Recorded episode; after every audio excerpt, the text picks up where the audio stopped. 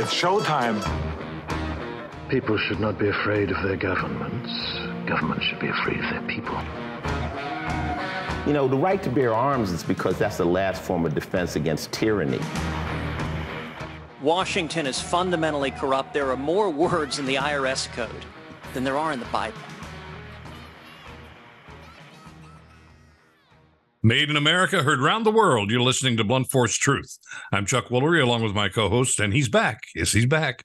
Dr. He's Mark. gone for months. It seems like. Seems like seems like months since I've talked to you, but I, I- know it's only been a couple of weeks, but it seems like months. and I miss it. I got to tell you, I I I miss not having my my my my Chuck time That's it. That's on right. air. You know, I've I've, I I've get off decided lawn time.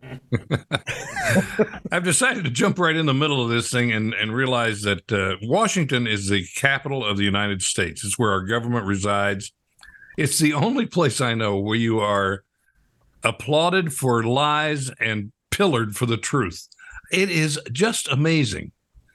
And and they want to and they want to talk to us about disinformation when they just operate on it all the time. It is it is when you really back off and look at it, it is truly amazing the wealth of lies that are thrown out to the American people every day by presidents, by cabinet members, by the media backing them up. And the media has decided who's going to run for president. They're decided on how you're going to think about him, whoever it is. Joe Biden is a hero, and Donald Trump is a dump. So, you know, Joe Biden's most successful president in modern history. Chuck, he's created 13 and a half million jobs. which brings us right back to He's what we had lowered inflation. after uh, uh, or before COVID. So, uh, interestingly enough, Real Clear Politics. I hate these polls because you know they're wrong, but I got Is to. it real? Is it clear? But it is politics. So yeah. So they have Joe Biden beating Trump by two nationally, and beating uh, DeSantis by four nationally.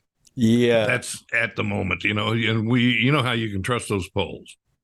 There's another poll out that actually shows that if the poll is between Biden, Trump, and neither, Yeah. Biden is at 32, Trump's at 34, and neither was at 33. Well, you know, I don't believe that either. I'll tell you. Here, I tell you what's. Although I what's- think that one's closer to reality. maybe, but here's the deal: the media has taught us through through the Democrat Party who to hate, who to like, and I'm just not talking about uh, politics, but uh, also, I mean, we're supposed to hate. Uh, black people are supposed to hate white people, white supremacy, and white people are supposed to hate black people. So they promoted this all the time while saying they're bringing the country together, which I mean, it is just the opposite of what they tell you. It is All the nothing time. more than back to united we stand, divided we fall. Exactly. It's simple, isn't it? And they understand that division is the is the easiest way to break the country down and to gain control. And so you go to MSNBC, you go to, to uh, CNN, and, uh, and freedom. What was it? Freedom of speech, someplace in between Newsmax and uh, and uh, First. The First. There's a little uh, thing in between there called Free Speech TV. It, it's just anything but. I mean, it's just astounding. Well, yeah. They- well, with the left, you can pretty much assume that whatever they call something is the opposite. Whatever Exactly. they say you are doing is probably what they are doing. This is how they work. And to get back to what you said, Chuck, we are now we're, we we have gone beyond the point of discouraging the truth. We now prosecute the truth. I know. It's You look like, you know, you if you tell the truth in Washington, it's a mistake. There is there is enough whistleblowers on Hunter Biden right now that we could repopulate the Mormon Tabernacle Choir. Yes, but they're all, you know, they're all not not trustworthy according to the Democrats. They're all not trustworthy. The people who love whistleblowers now say that the whistleblowers are, are just bad people. And we now know that the whistleblowers are being are being disciplined and punished for coming forward. Now, we remember remember Vindman? Oh yeah, sure. He was a hero, right? Colonel Vindman or Major Vindman, whatever he was, he was Yeah, whatever his name is, but Yeah, he was a hero. when Yeah. he came forward and and supposedly was ratting out Donald Trump. But now, when an FBI agent, an IRS agent, one of these agents that actually has value, and and again, folks understand. Do I believe the IRS is corrupt? Yes. Is the is the FBI corrupt? Yes. Is the DOJ corrupt? Yes. Is everyone in those organizations corrupt? No. Not everyone who works at the FBI is corrupt. I have friends at the FBI that are great agents that just want to do a good job. You know, we say this over and over again, but they take their orders from headquarters. So, you know, the guys who really want to do a good job have no chance. It's interesting because, you know, uh, I've had a, a, and, and a friend of ours who's been on here several times, who recently retired from the FBI, and he was he was a boss, and he and I spent time together. And we've had dinners together, and he's flat out told me that at the moment in his career, he, that he regrets. He said that that he regrets the fact that he climbed the ladder in the FBI. And his his point was when you're a field agent and you're out on the street and you're trying to do the job, you're probably your your head is probably in the right place. And you can breathe. And he said as soon as you decide you want to be a SAC, like special agent in charge or above that, he says you've made a decision. You made a decision to stop being a law enforcement officer and you made a decision to be a politician. And he goes, as you climb that ladder, you keep giving up pieces and pieces and pieces of yourself every time to get further up that ladder. Let me let me interject something. This also happens in all of the military, all of it. There are some generals who really maintain their generalship uh, and and uh, what they're doing, their authority, and everything Guys else. like and Mike, like a, like a Mike Flynn. like Mike Flynn. There are other generals who do nothing more than graduate, graduate, graduate until they become part of the bureaucracy instead like of really military. modern Millie. Mm-hmm. Yeah, that's right. Thoroughly modern Millie. So, so his whole point on this is, he said, if I had to do it over again, I wouldn't have become a boss. He said because, looking back, I now, I now have to, I now understand, looking back, that I had to become corrupt and I had to be part of the corruption to get my next promotion. So he's he's literally admitted I was I was part of the problem.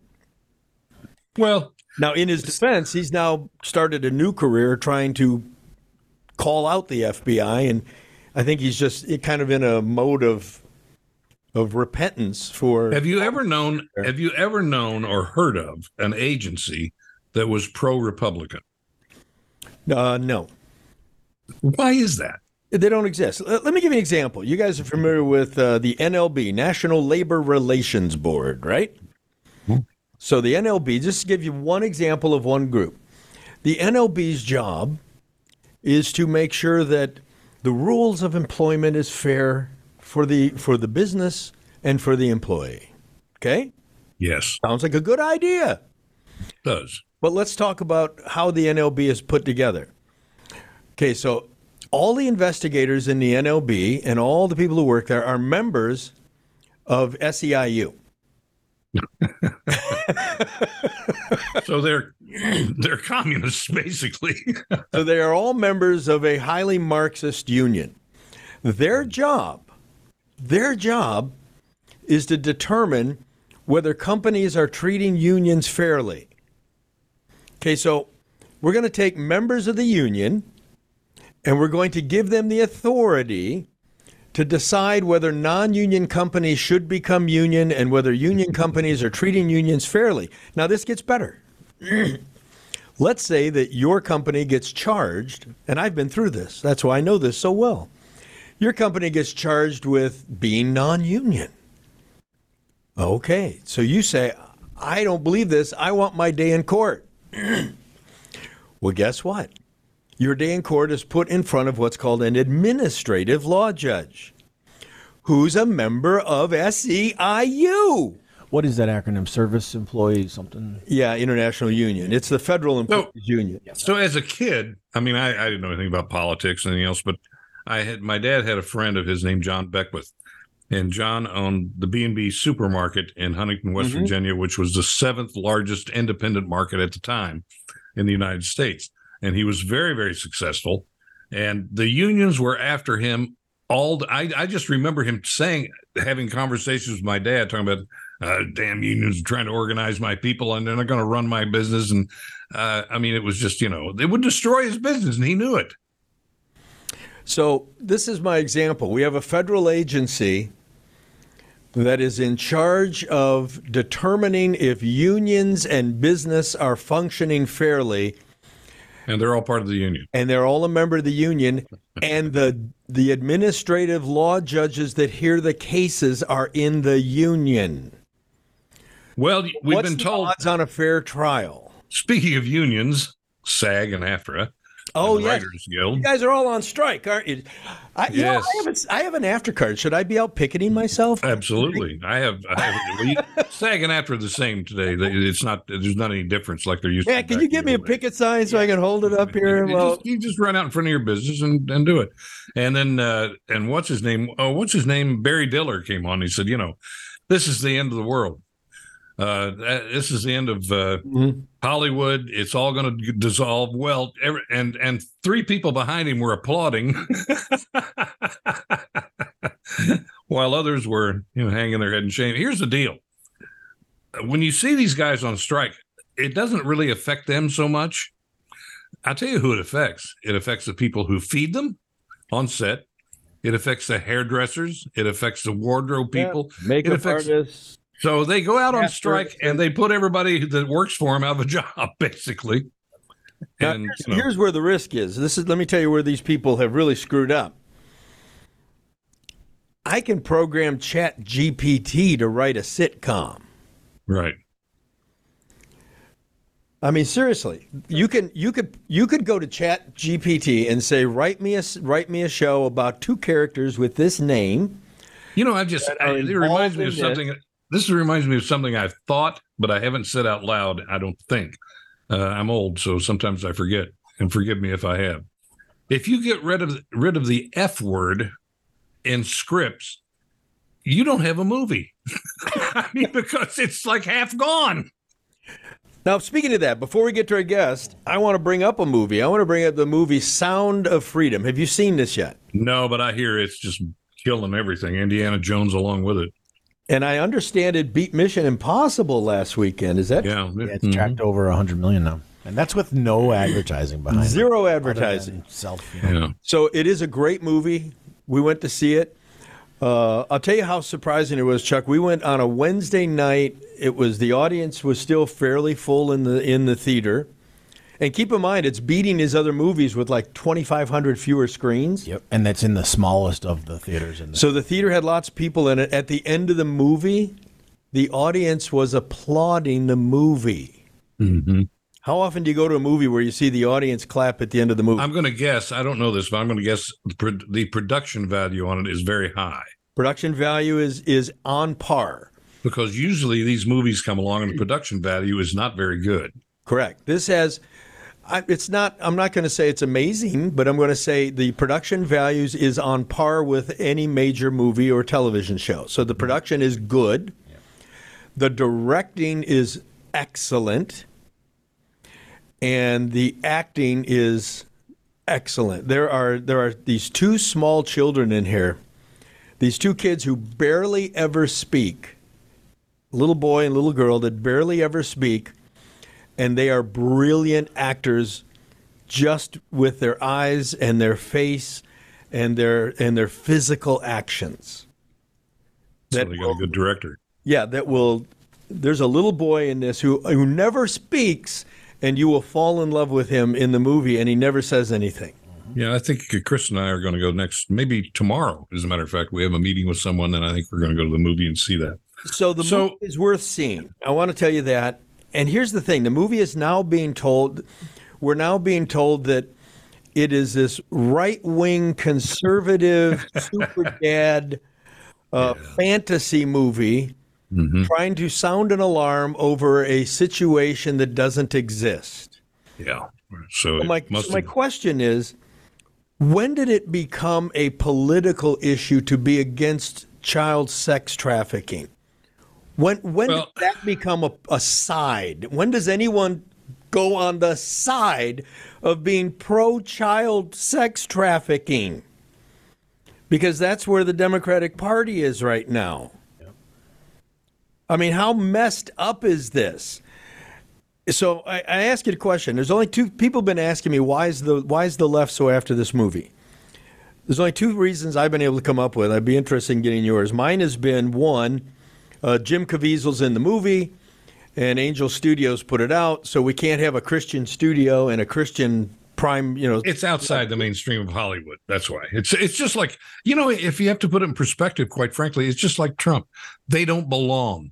but Trump doesn't belong. reason- The other reason I think the left is after it so much is because the primary driver. So the United, the movie shows how the United States is the primary consumer of of sex slaves. Mm-hmm. Right. Nobody wants to hear that. The movie demonstrates how that is possible by having an open border. Mm-hmm. And Democrats definitely don't want to hear that. That's why. And some Republicans too. But I think that's one of the prime reasons they're against this because this is made possible by Joe Biden. Mm-hmm.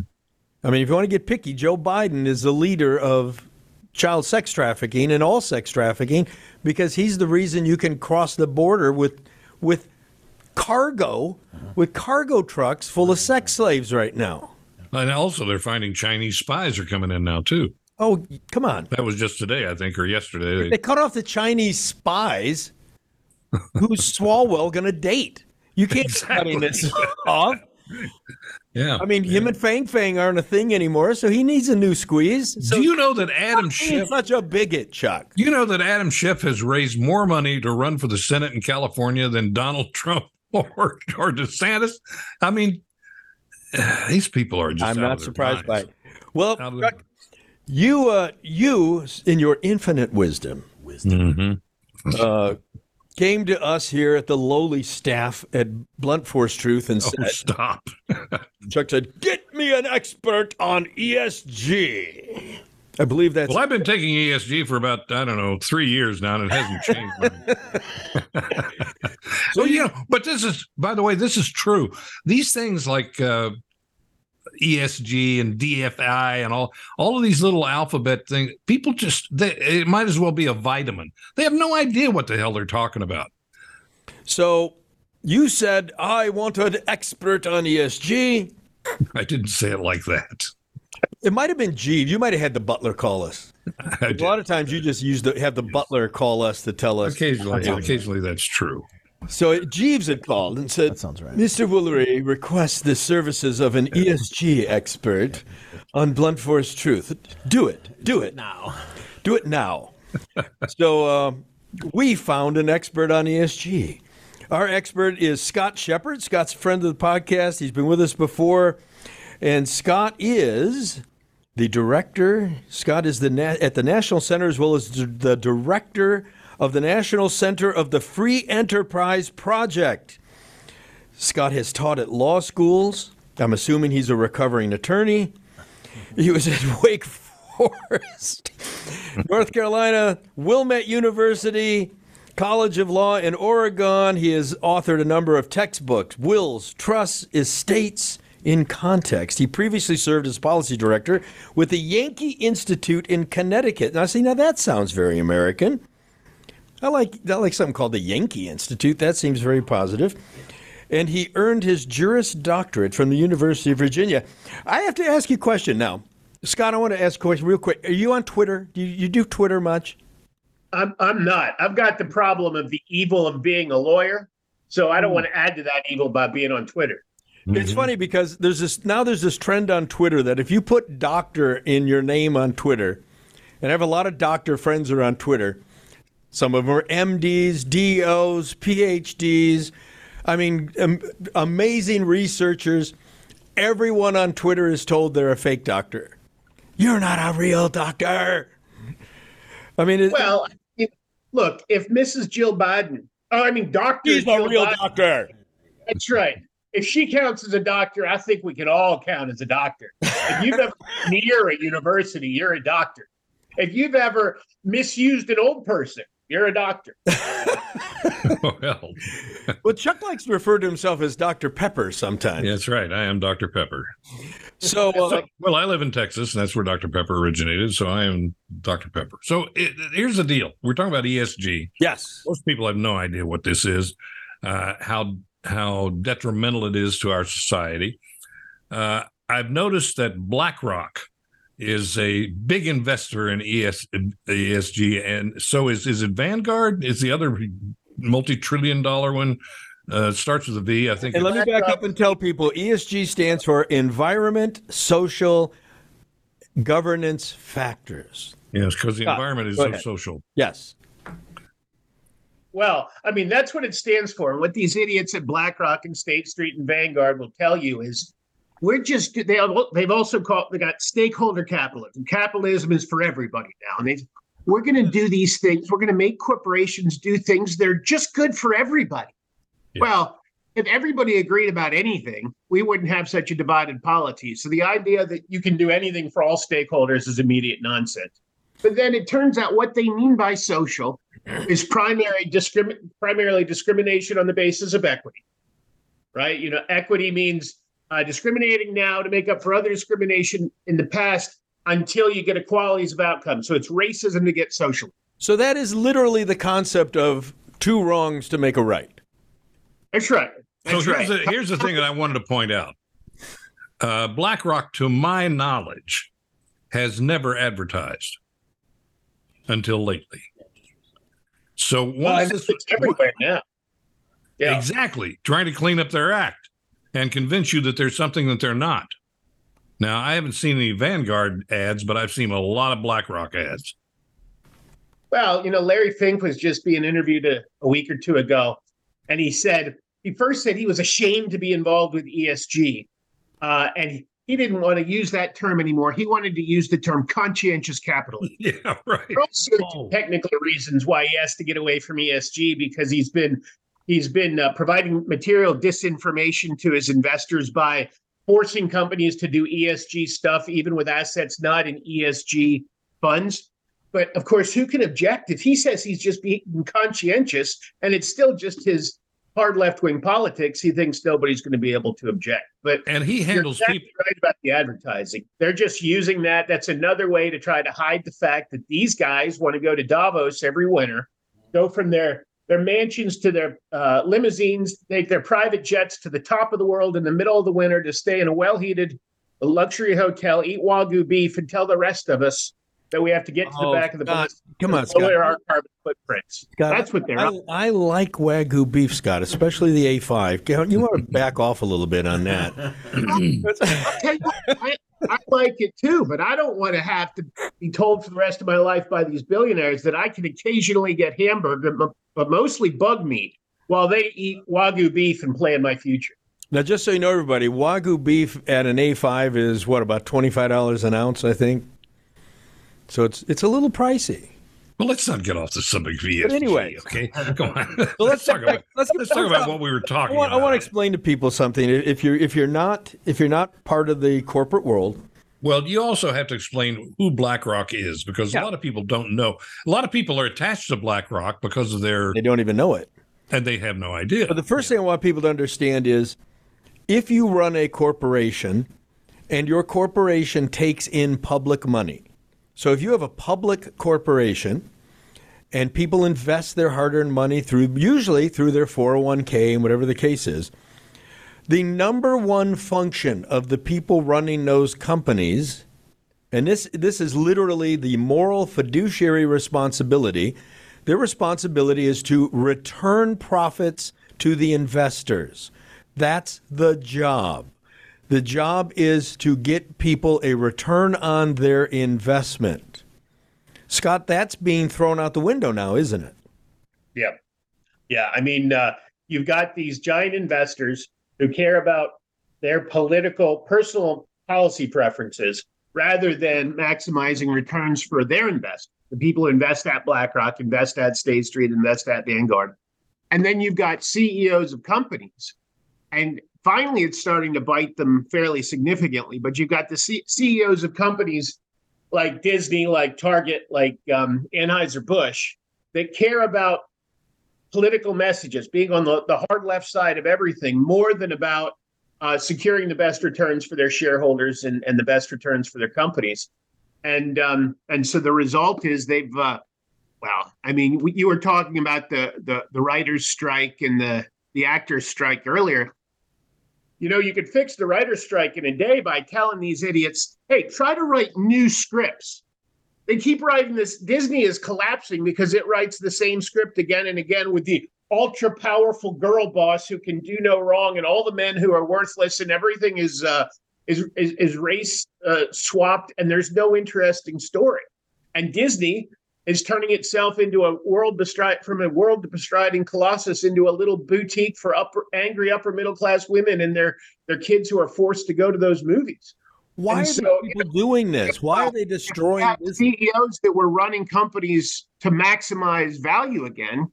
Uh, Disney would still be a colossus, but it wouldn't be turning out anything like it's turning out now. So have we Yeah, their stock allowed, is way down. have we just allowed ideologues to rise up in the ranks of business the way we have in the universities and the government? Is that what's happening? That these are not business people; these are ideologues that have worked their way to the top. Well, that's that's a lot of it, and a lot of the reason is is the same. You know, 70, 80 years ago, the left started talking about a long march through the institution, but they were going to go step by step and take over the heights of American culture mm-hmm. and economics and everything else. They took over schools, and now schools, I mean, higher education, and we've seen Loudoun County public education absolutely dominated by lunatic leftists who are who are who are not ACLU types, but trying to shut any speech that that disagrees with them because they can't support their positions. And 40 years ago, they started the, the left took aim at corporations, and while we slept, they got their their minions at the top of these companies. And now they're doing the same. That you were talking about uh, uh, thoroughly modern Millie. They're doing the same with the military because corporations, the military, were the last two bastions left. You know, the the Democrats treat the military like a petri dish. They always have. They just constantly try this and try that, and they're always working experimental, the social experimental things. So I'm watching C-SPAN on uh, Congress the other day. Uh, just I saw this woman, a black woman, who was outraged. She obviously is a congressperson from someplace I don't know where, and she is just outraged that someone said colored people. And I thought, well, why are you outraged over colored people? Why why would you be upset over saying colored people? Uh, what's it? Uh, give me give me the NAACP. What exactly is, is say that exactly? What's what's tell me what? Uh, it yeah. National Association of Colored People for the advancement. for the advancement of colored people. So they say colored people in their own institutions, but to this woman, it was just way over the line and it was racist and she went on and on and on and so the guy said well would you like for me to replace it with people of color and she said no i want it stricken from the record Because people of color is okay. Well, Yeah, uh, people exactly. of color is required required to say people of color. You can't say colored. You, BIPOC. You know uh, what is it? BIPOC, yes. Indigenous and something I forget. Binary, non-binary, probably indigenous and people of color. You they they change the terms all the time so that they can catch out anybody who's not right at the avant-garde with. They love it's just am- acronyms, it's, don't it's they? amazing to me Yeah, we keep a running list of the LGBTQIAA plus plus TUV because it keeps changing. It is. It does change. damn thing starting to look like an eye chart now it's It's just amazing So what's? So first off, let me ask a question, Scott. Are are are entrepreneurs the only institute that hasn't been destroyed yet? Well. I mean, we, we're certainly at, my organization, the Free Enterprise Project, we're fighting back to try to save corporations, and we are. I think we're having some success, and I think some uh, some some better run states are getting involved. And you know, next time we see a change of tenure in tenure in Washington, we'll see a lot of of legal pushback against these corporations because, as you say, they do have these legal fiduciary duties, and they can be enforced if we have non-corrupt people in in uh, judicial departments that are willing to enforce them. Um, but but yeah, I think that almost every single uh, institutional height in this country has been taken over by the left. So let me let me put this in perspective for our audience. if you have a retirement plan, you're probably being handled by Vanguard or BlackRock. If you're not actively looking, Yeah, if you're not actively looking, that's that's who's got your plan because somebody who's in control of your retirement has put it with BlackRock or with Vanguard. so you have no control over that. You can't pull out of it, I guess. Uh, the other thing is there is one show left that really does encourage entrepreneurial the entrepreneurial spirit, and it's a good show. It's a show that actually uh, Mark thought about, and we pitched it to NBC, and then remarkably later on, yeah, a week later, literally a week later, NBC came up with a thing called Shark Tank. And Shark Tank, if you watch Shark Tank, you're you're looking at about four or five entrepreneurs all the time looking at businesses from a critical point of view as to whether they want to invest in that or not. So that's the only show that I can think of that promotes that uh, promotes on uh, entrepreneurship. Yeah, I, I think that's probably right. I think Mike Rowe doesn't he have a show Rowe, yes. something about hard jobs or Well, dirty jobs. yeah, Yeah, dirty. Goes legit too. Yeah. Yeah. Dirty jobs. Right. But yeah, I mean, and it goes back to the, what you all started with, with the writer's strike and every the the the reason that Hollywood is failing is not because people don't like to watch good stories anymore. The reason that Hollywood is failing is because Hollywood doesn't tell any good stories at all. In fact, as you as you were mentioning with the uh, the Caviezel piece, they bury the ones that tell interesting new good stories because it doesn't fit their their hard left Narrative. narrative. Yeah, that movie, by the way, Chuck, is five years old. Really? Disney's had it. You're talking about the one you were uh, Freedom or Sounds of what's it called? Sounds of Free- Sound of Freedom. That movie's It's fine. been sitting on a shelf for five years in a Well. Disney vault. Angel Angel Entertainment had to buy it back from Disney to get it out. Lots of hoops. They left that thing on a shelf and wasn't even going to let it be seen. So who who was the director of The Godfather? What's his name? Scorsese. Scorsese, yeah. No, no, he didn't direct Godfather. Wasn't Scorsese. oh, oh, shoot. Uh, Capella. No. Oh, Oh, you got to come up with his name. Coppola. Yeah, Coppola? Coppola. Okay, Coppola. Coppola wrote a piece, just to get into this a little bit deeper, wrote a piece when he was 21, 20, 21 years old. And it sat on the shelf of Paramount for a long, long time. Uh, the It was called Patton. And the reason they didn't want to put it out was they hated the opening where they had this giant American flag and Patton is addressing the troops before going into battle. And Paramount hated it. Of course, everybody loved the movie when it came out, but I, I mean, it's just amazing. There, you don't, you just, it's hard to uh, get your mind around that people in Hollywood, people who entertain you, whose job is to entertain you and to make money, they hate this country. They just hate it. They do hate the country. And, and it's easy to see where the country's at. I think first we have And everything that we we do is a threat to democracy, when in fact it's just the opposite. And I, you just hope that people can see this. I I always say because I do believe this. I'm not the sharpest pencil in the box. I know that, but I am informed, and I try to stay informed. I can't believe that people don't know as much as I do. So I've come up with a, a technique that I use on Twitter when people attack me for my conservative views. Hmm. I will say, Do you love America or hate America? They will say, I love America. And then my next question will be Do you believe that the Constitution of the United States is the law of the land and should be strictly ad- and strictly adhered to and enforced as it is written? And the answer is always no No, yeah, because they do not. That's not insurrection. Supporting the Constitution, insurrection. Tearing it down, that's the defense of freedom. Because you know, speaking of insurrection, this insurrection on January 6th, was it an insurrection? Because no one has been, uh, people have been put in jail for everything and accused of everything, but no one has been, uh, uh, you know, accused of, of insurrection in a court that I'm aware of. Have they? Anybody? No, I don't, I don't think I don't think they have. Because it wasn't an insurrection. So Well, no, I mean the the summer of riots looked a lot more like a sustained of course it did. uh, uh, objection to constituted authority um, tearing down the systems of government, insurrection, than wandering around inside of velvet ropes dressed like an imbecile for a day. You Uh, are it's- you are trying to conflate the the mostly peaceful summer of love That's right. That's right. Yes. with with I can still see Ali Velshi Yeah. standing in front of burning Mega buildings saying it's mostly peaceful. here's here's kind of where, what I've been trying to explain to people. If you want to know where the mood of the nation is at, all you need to do is follow the migration patterns within the country.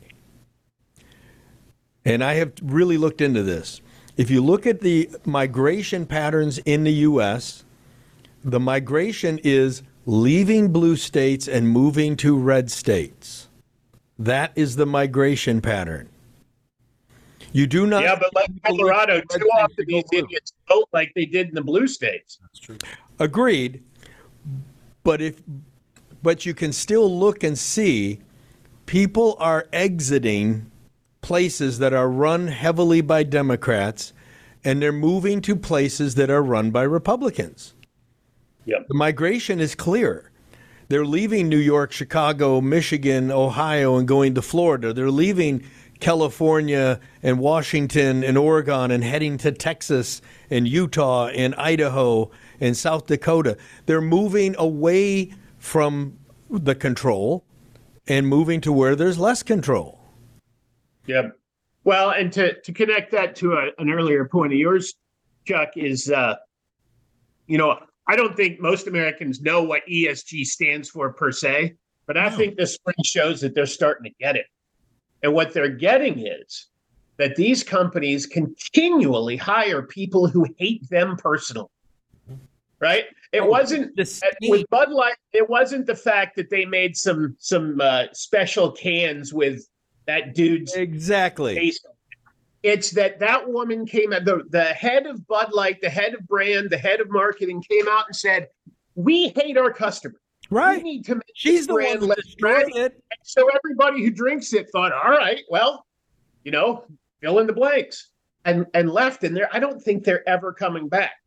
And the people who who uh, uh, have stopped shopping at Target didn't do it because there hap- if there'd been somewhere in the back of the store and there happened to be some some one piece bathing suit built for dudes, nobody The That tuck and the tuck and roll models. yeah that wouldn't have caused a mass Remember when tuck and roll was what you did when you were on fire? Now, That- now it's what you still- do when you put on your girl's bathing suit when you're a guy. Now you, you get the tuck and roll model.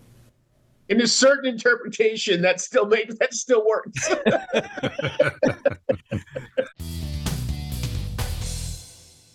Hey, everybody, I want to take a minute to tell you about a product called Daily Zen.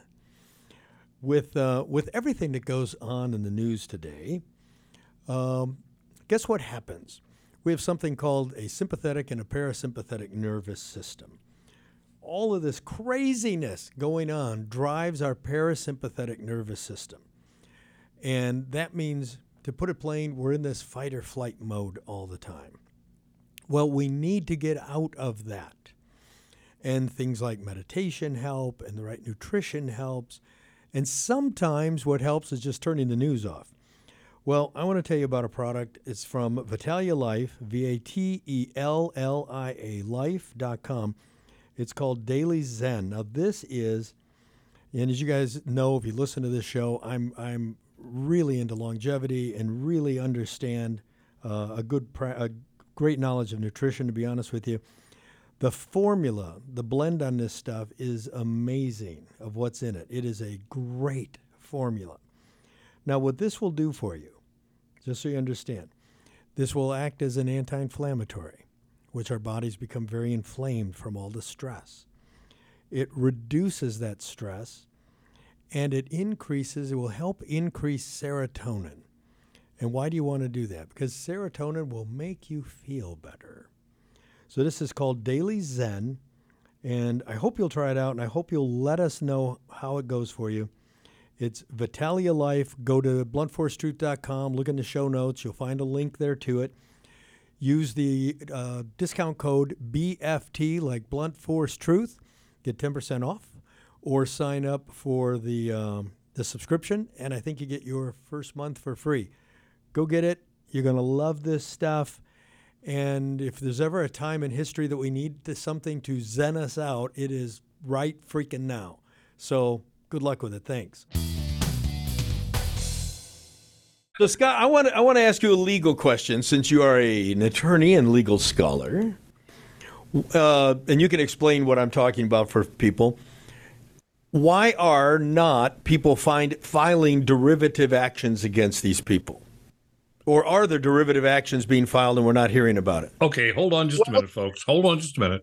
Let's explain what derivative. I'm going to let is. him do that. Oh, okay. Thank you. All right. So a derivative action, a derivative shareholder suit is when somebody owns shares in a company, essentially steps into the shoes of the corporation itself to sue the directors and the executives, saying you directors and executives have violated your fiduciary duties, you've violated the law, you've hurt the value of the company in, in violation of your obligations to us as shareholders. So you don't get to be the corporation anymore. For the purposes of this suit, we're the corporation blaming you for misusing the corporation.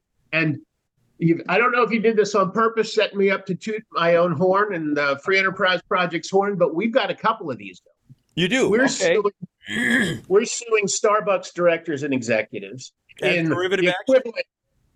That's that's because of their uh, their um, uh, racial discrimination programs. Yeah, they're they're uh, discriminating by race and ethnicity in obviously illegal ways, and so we're suing them. If you want to do a shareholder derivative suit, the first thing you have to do is send a demand letter to the corporation, give them a chance to get right with their duties. And so we've sent those demand letters to a, a number of other companies, including McDonald's, Pfizer, Novartis, for their discriminatory programs. And then we've recently sent one to Target for, uh, and, and again, it's not the it's not the tuck it's not the tuck and roll. It's the amongst other things, given fifty million dollars worth of shareholder assets to GLSEN, an organization that spends those assets to teach teachers how to hide from parents the gender dysphoria problems that the schools themselves have created in their children. That's that's no way to spend shareholder assets, and the collapse in uh, in Target's uh, uh, um, share value once that all became public is is the illustration. So we're finally starting that, and I expect, uh, Mark. I think I think what's going to happen is. Um, not necessarily us because we're a nonprofit, but somebody is going to file one of these suits, maybe following us, and they and their lawyers are going to get lots of gelt out of it. They're going to get a big settlement, and then every lawyer in the country, no matter how left they are, because you know what lawyers are like, they're going to be, aha, Yeah, I I think can I'll make money. file one now. And then, but Here's my question: Why are we? So, Chuck, let me let me expand on a little bit more. In a derivative action, as a shareholder of the company, I actually not only do I charge the officers with misconduct and breaking their fiduciary responsibility, but as Scott was saying, I actually take the place of management. So in my lawsuit, I say, okay, I, the the person filing the lawsuit, I'm speaking for the company now, and here's the risk of it. When you lose a derivative action, you can throw the you can throw management out. You can eject them. So I mean, it's an expensive process. Derivative actions are very complicated lawsuits. But my question to Scott is if we started getting these things rolling, this could become like a snowball effect where we could scare, to put it plain, we could scare these directors and scare these executives down that I'm going to lose my job. I'm going to lose my place in this company. Yeah, I, I think there's a good deal of that coming, and I think it's coming from a lot of angles. A, a series of attorney, a number of attorney generals sent um, some corporations that were discriminating in the name of equity a letter saying, "Look, this is this is crazy illegal. If you discriminate for what you think is a good reason, you're still violating the law, and you're violating state laws too, and we're going to come after you." And you know, I uh, we had a shareholder proposal at BlackRock um, this past year about discrimination on the basis in the name of equity. And one of the things you get a few minutes to make a statement to the CEO, to the board of directors, if you have a shareholder proposal on a ballot. And I used ours to, among other things, I told Larry Fink, I said, you know, the last couple of years you've been talking endlessly about you're forcing behaviors on corporations, and one of the two that you're forcing is equity, which means what we were talking about earlier discrimination now on illegal bases. This year, you didn't do that. Was that because somebody in your legal department finally explained to you that forcing others to discriminate, whether it's in the name of equity or not, against civil rights is a is a violation is a is a combination to to uh, violate American civil rights and it's a federal felony. So you know if we had a non-corrupt Justice Department, Larry Fink might be under criminal investigation right. Well, it's interesting that uh, we've gone through this whole anti-discriminatory situation in our history of our country where black people felt like they were being discriminated against indians and uh, all minority groups. So now the ones being discriminated against are the majority white. And that Yep. seems to be okay with everybody. Well, so since you're the majority well, you can we can discriminate against you any any way we want anytime we want because you deserve it It is astonishing the number of people who it turns out didn't mind discrimination at all. They just wanted to be the discriminator. Mm-hmm. So here's an idea for you guys. I'm always I'm very entrepreneurial as you'll get to know Scott. So I just had an idea for a new business model. what if we started a crowdsourcing fund where people could instead of investing in companies, they could invest in the fund that files derivative actions against corporations. Well, I'll tell you what. Um, in a sense, you've already got that because we're a nonprofit. You can donate to us. You can donate to the law firm that represent us represents well, us. there you go that answers that question Well, I'm thinking though from from a standpoint of people getting a return on their investment, could they actually I- invest in a fund that fi- that is that its purpose is filing derivative actions?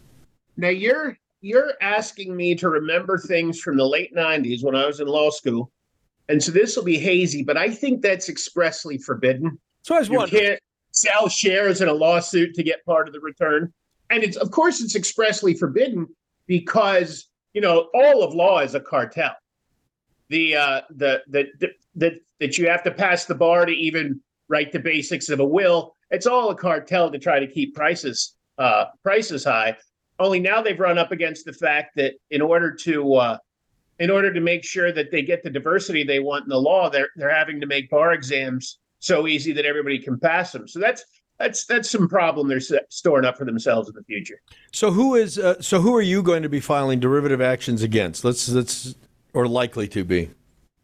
Well, of of course, you know, as shareholders, we hope that the corporate executives will get it right, so we don't have to file suit. But we know they're not. But- That's right. But as uh, let's see, we've got demand letters out with McDonald's and Novartis. You wouldn't think McDonald's, uh, a down home company, would be a racial discriminator. It is. Uh, Novartis, Pfizer, um, oh, five or six others, uh, where we already have letters out. Are you going after Uh, Target or or uh, InBev, InBev or Well, Target, Target, we're going after because of its uh, hopping in bed with these uh, these far left uh, alphabet organizations that are trying to ruin children's lives. Which you know, Target mostly is a place for middle class moms to shop, That's right. It giving its money, shareholder assets. To organizations that are trying to make sure that those middle class moms don't know what's going on with their kids in school, what what greater violation of fiduciary duty could there be? So we expect that one might well end up in court as well. so Uh, and then then we'll see whom else we go after. So, Matt, let's make sure we have a link in the show notes today Okay. where people can go and donate money to Free Enterprise Project. Got. Because we need to raise money for the Free Enter- Enterprise Project so that they can go out and file these derivative actions. Because I'm going to tell you, folks, the only way we're going to bring this to a stop, there's only two things we can do to bring this to a stop. We have to stop spending money at these businesses. And two, we have to take the executives that are doing the crazy stuff and put them at risk. And the way to put them at risk is to file derivative actions where if they lose, they lose their jobs. They lose control of their companies.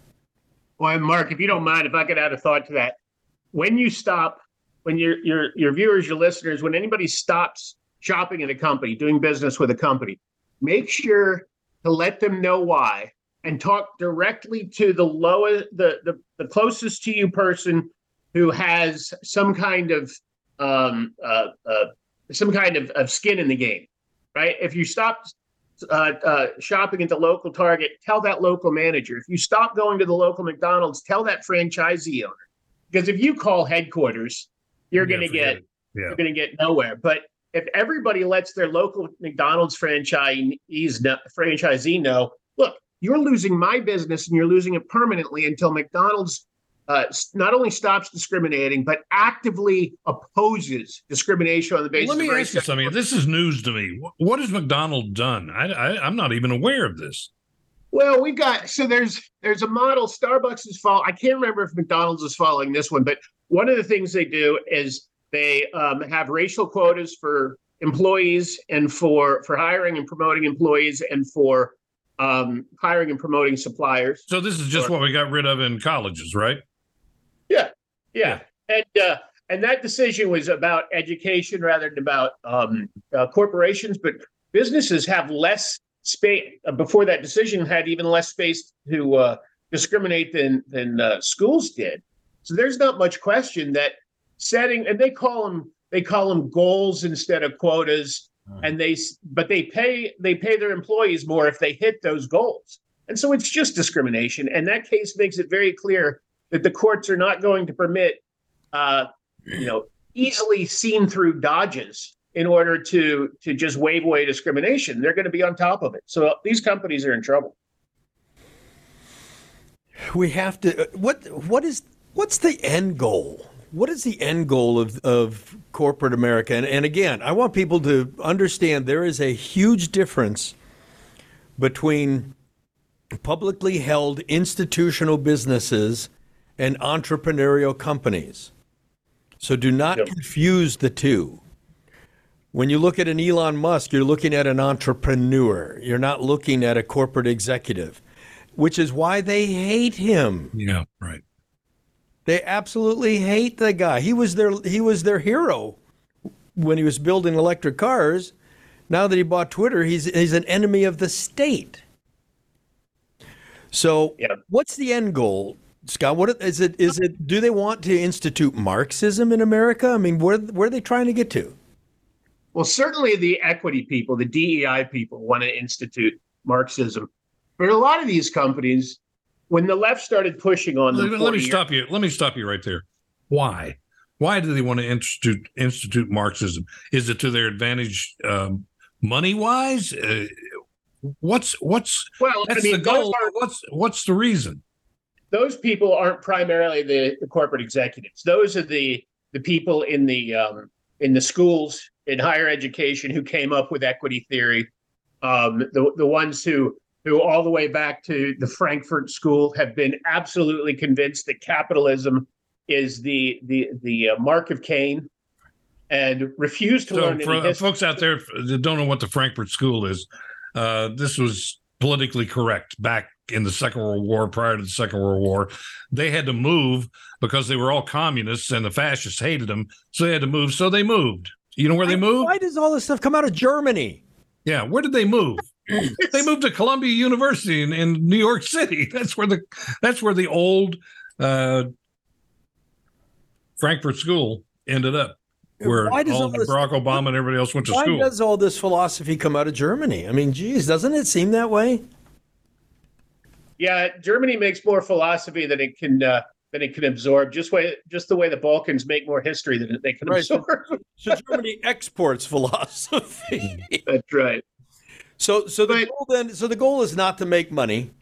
The goal is not to create value. The goal is to institute Marxism in America. Well, that's the that's the educators. That's the people, and they what they're the ones who started this push on corporations.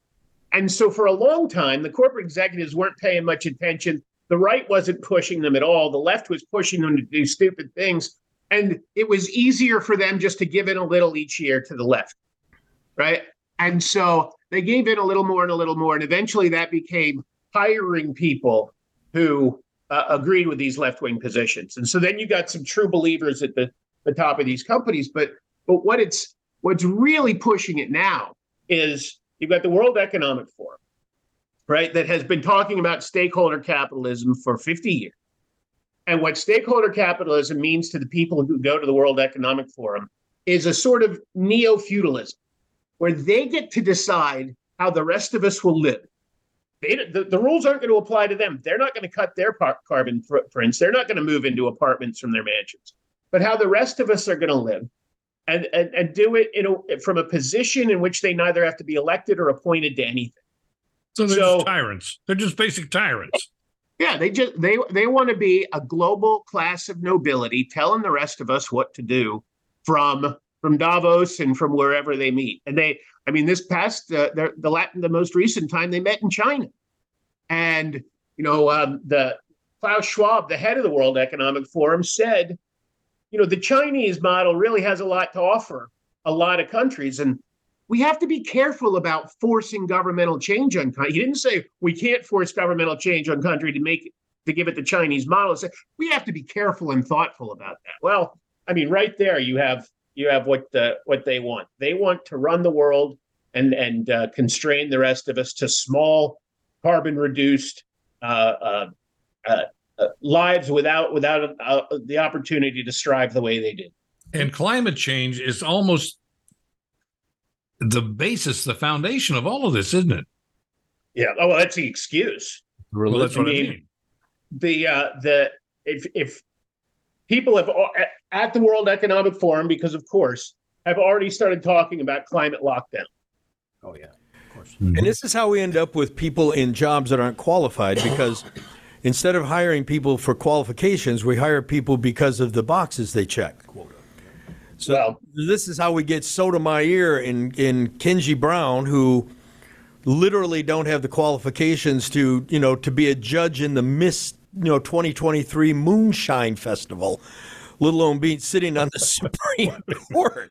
The Miss 2020 moonshine. Where did you come out? Where did you pull that out of? I have no idea where Pretty that came from. but seriously, I wouldn't even put them to judge that, let alone put them on the Supreme Court. Well, and it's it's not just those though, because you look at companies that now Larry Fink built his own company, but he's got such illusions of of omnipotence and grandeur that he's an exception. But most of the time, when the people who run a company are the people who founded it, they are solid about that company. They're not about getting into politics. They're certainly not about getting into left wing politics. That was that was uh, Walmart for many years when the the first Waltons were in, in charge. Once that generation is passed, you get people who came came out of Wharton and don't know anything about hard scrabble work, don't know anything about building a company. Brian Moynihan at Bank of America doesn't have any. He didn't help build Bank of America. He is a f- fully a creature of uh, um, too big to fail and and relationships with government. And so he runs Bank of America. He he talks at the World Economic Forum and he says, "Well, we know what the world wants from us." And it turns out what the world wants from Bank of America is his own personal hard left wing politics. And lo and behold, that's how. It, I mean, it's a too big to fail bank, so all American taxpayers backstop it, not just left wingers. But he gets to listen to the world and there and do his his uh, personal politics. So what the uh, it's not just it's not just equity hiring it's also this you know you get away from the entrepreneurs the hard workers and you get these business school or or law school uh you know, stuff shirts running things and then and then the drift to the left really starts It, it is it is unbelievable what is happening. You know, I'm listening. Folks, you don't want any part of ESG. You don't want any part of it. Believe me. If your money is there, get it out. Yeah, pull your you money can. out of these places. If you can, you know, get it out Right of now, by the way, right now you can you can buy some notes and treasuries and actually get a pretty good return without being involved in these places. I've gotten to the point, Chuck, I don't invest in I have very little money in anything that's a public company. Because if I'm going to invest in something, I'm going to invest in something I run. And that's where people need to be looking at is how do you invest in yourself instead of investing in these people? Because you're literally handing these people your money for them to go and execute on their vision with with your money. Uh, I want to switch gears for a minute and see if you've got a legal opinion on this. Supreme Court knocked down the uh, the free college tuition. So Biden, of course, immediately come up with a new free college tuition. Yes. Have you looked at this yet? And is that going to pass muster, or is that just going to be rejected again by the Supreme Court? I I haven't looked at it again, but I've looked at a lot of what this administration does, and I can say that uh, you you have to uh, uh, uh, approach anything that the Biden administration does with an assumption of illegality, with an assumption that what it's doing is not uh, within the remit of the laws of the United States or within uh, within uh, appropriate regulation. So I have an I have an opinion on this. what they're doing. Let me tell you what my opinion on this is. They do these illegal things saying they're helping people. And then they get shot down by the Supreme Court and they blame the Supreme Court because it was illegal to begin with, but that doesn't really register. It only registers they took it away from you. What I was trying to give you. Yeah, this new model of giving away the free money, I'm going to give them credit that it's more clever than the first one. So obviously they, you know, brought in some people smarter than Joe Biden. I'm assuming Hunter, because he's the smartest man that Joe knows. yeah, I mean, he said it, not me. Uh, so do you understand what they're doing with this thing, Chuck? So what they're saying is there are some laws on the book that say that if you go a certain period of time with your student loans and you're not paid off, you can request a forgiveness. So what they're now saying is there's millions and millions of people out there who qualified for forgiveness and they didn't know to ask. So the federal government's going to come in and they're going to ask for you. Now, what I suspect is going to happen is they're going to twist all of the laws that constitute getting into a forgiveness window. That's how they're going to accomplish this. Because they're going to say they're going to say that the bureaucrats have the authority to interpret what the duration is, what the period is. I think that's how they're going to go about this. Does that make any sense to you, Scott? It does. I think that they're running uh, running a big risk there because this this administration does that so often, violates the obvious uh, uh, limits of the law or the regulation so often. There's a doctrine um, called the Chevron doctrine that's been set for 40 years. Uh, courts have given deference to agencies' interpretations of their own regulations, their own statutes, their own their own authority. Well, that's I mean that's that's uh, giving the bank robber the keys, right? Because what people who are in government want to do is control other people's lives more. And so anytime you let them interpret how much power they have, they're always going to say they have more power. So it's been a, an effort on the right to knock down Chevron and take that that one way ratchet away from these uh, these uh, um, agencies. And this administration is behaving so lawlessly that I think we might. I mean, knock wood and all, but I think we might see that in the next year or two. Yeah, people focus on the Roe v. Wade decision, which was not a far right wing decision. Roe v. Wade was decided wrong. Even uh, Ginsburg said it was decided wrong. Yeah. But the most, imp- I think, the most important case that the Supreme Court has actually heard is the case on the EPA, and that's the Yeah. one that people don't hear about. And what they did with the EPA is essentially the court said that the EPA didn't have the ability to create laws within their own organization, that Congress had the power to create laws. Because the EPA was essentially just creating laws, the bureaucrats were creating the laws. I think that's what's going to have to happen within the Department of Education. They're going to have to go create new laws inside the Department of Education to execute on Biden's free money giveaway. Here's the other part that they keep saying, folks, and I want everybody to understand this. They keep saying, think about how this will help the economy when these people no longer have to make their, their loan payments and instead can go start a business or go out to dinner or have a vacation or buy a new car. That's called hyperinflation. That's exactly what they're doing by giving away all this money. That's printing more money and dumping it on the economy, which means more dollars chasing fewer goods and services, which means more inflation. Biden is literally promoting that he wants more inflation by giving this money away. I mean, isn't that correct, guys? Yeah. Well, I mean, money money is money. The idea that if we spend it in one way, then it's it's brand new money. But if we spend it in another way, like say servicing our national debt or paying for the things the government spends money on, then it it's not money. That the only way it can be real money is if it's spent by you know certain favored groups. It's just gibberish. How do how in your opinion, and in the Free Enterprise Project, what is the long term picture for U.S. debt? Now, by the way, I want everybody to know Joe Biden has already cut the deficit by a trillion and a half dollars. Well, even the Washington Post said there was an endless, bottomless pit of lies. well, let me tell you how that works, folks. Here's how Joe Biden cut it. The way Joe Biden cut one and a half trillion was by un, by giving himself credit for COVID money that hasn't been spent yet. And he's calling that I reduce a deficit.